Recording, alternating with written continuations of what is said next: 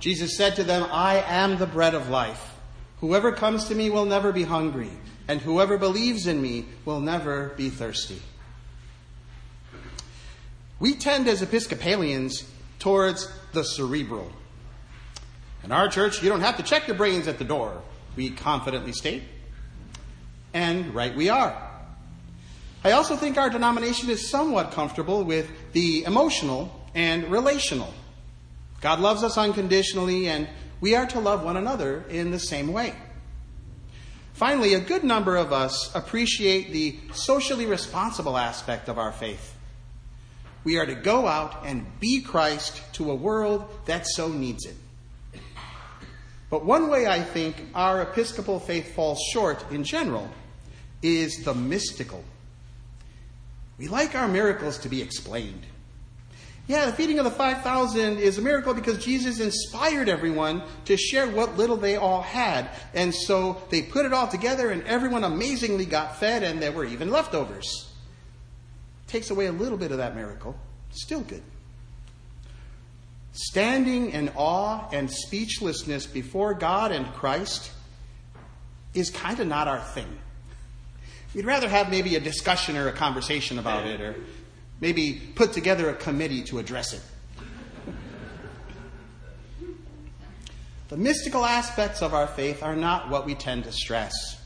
Unlike Roman Catholics, for example, William and I attended Sunday Mass at a Roman Catholic church in Madrid in June.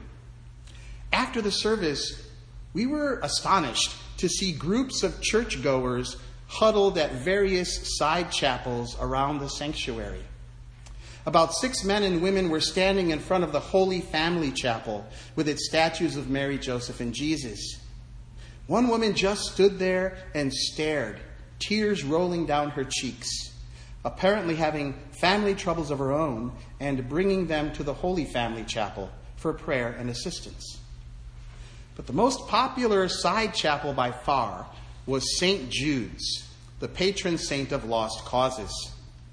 There were almost 20 people gathered there, putting their coins in the slot and lighting candles, then standing in silence and gazing at the statue.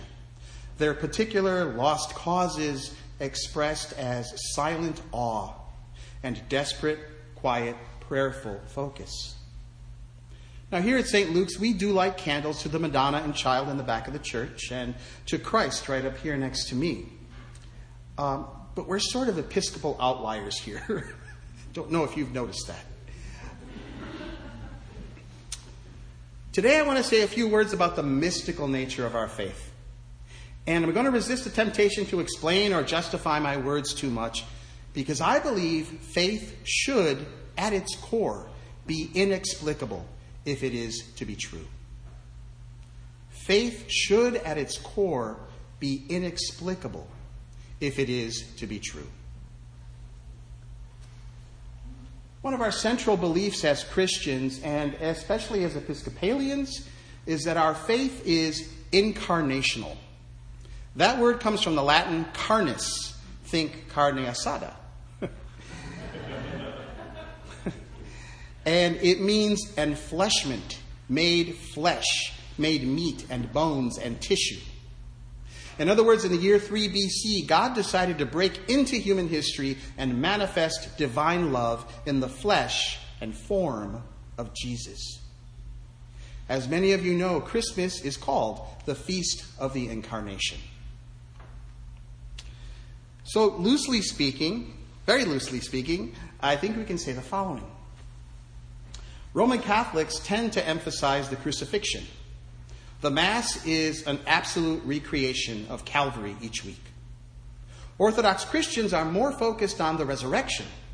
Lots of alleluias all around, bells ringing, and Easter Day a huge deal. Anglicans, of which the Episcopal Church is a part, emphasize the incarnation the presence of Christ comes into the ordinary and makes it extraordinary. Christ is fully human and fully divine. Now, everyone does all three, I know that, but I think we focus on incarnation a little more. So, I want to say three things about being incarnational. And this is where the mystical business comes in. So I would say to you, in case you haven't already thought it yourself, that the central act of our worship each week up at the altar is mystical. It's this mystical transaction that we can't quantify or explain or make a logic argument, logical argument for. It's just this sacred transaction. So, three things about being incarnational. And I just I want to be clear. I'm talking about I'm going to talk about Holy Communion and the body of Christ, but it's also I am the bread of life, right? That wafer, Jesus, the bread, the body, the blood, the wine. Three things.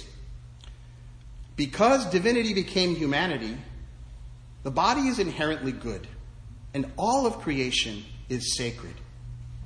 Love, intimacy, nature all around us, and the world. It's all good. And things like body shame are not of God.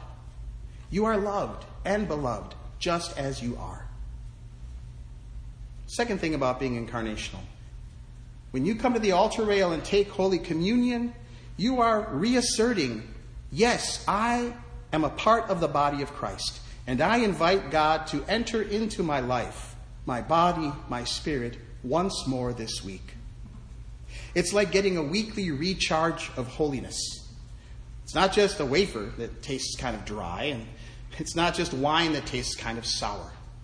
It's something that when we are at the altar and bless and say the words of consecration, we are calling Christ into these, these creatures of bread and wine, if you will. And they become body and blood. And when we take it, we symbolically and literally take Christ into us so that we can take Christ out into the world. And that's kind of odd, you know? uh, but it's what we believe. It's uh, by odd I mean kind of mystical and hard to kind of pinpoint.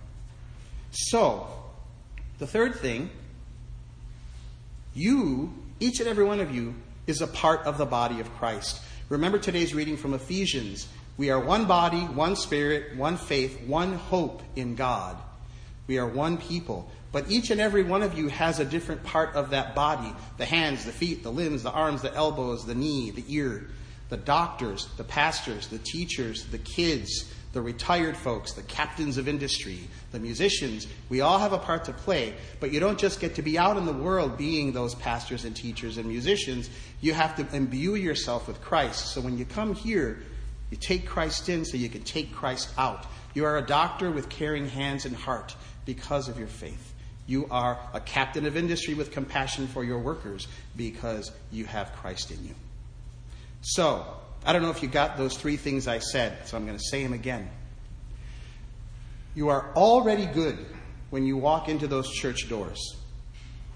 You remind yourself that you are beloved when you partake of Holy Communion.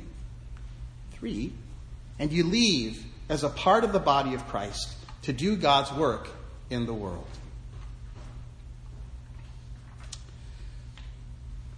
I was going to now uh, go through this whole thing. I'm going to spare you this, by the way. You're welcome. I was going to tell you the difference between when you take communion, what is real presence, transubstantiation, consubstantiation, virtualism, receptionism, and memorialism. But I, you're welcome. Yes. I heard that. But I am happy to talk about it at coffee hour. So I have to tell you, I said that, I made that very invitation last night at the 5 o'clock, this morning at the 8 o'clock. Nobody took me up on it. it's okay. What really matters in all of this is that you are receiving when you take communion, and I want you to be aware of this today when you're at the altar rail. I want you to try to remember it each week because it can become a rote act. I'm getting in line, I'm kneeling down, I'm saying amen, I'm putting it in. You know, remember, you are receiving the life giving presence of Christ and being fortified by it.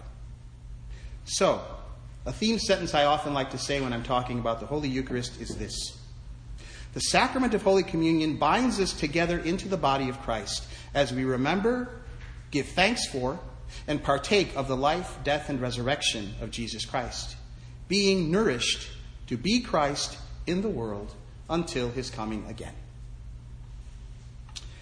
I will conclude with a quote from St. Augustine, his Sermon 57 on the Eucharist, uh, which I believe encapsulates that holy transaction of receiving Holy Communion. I want you to picture a wafer. And you. You are the body of Christ. In you and through you, the work of the incarnation must go forward. You are to be taken.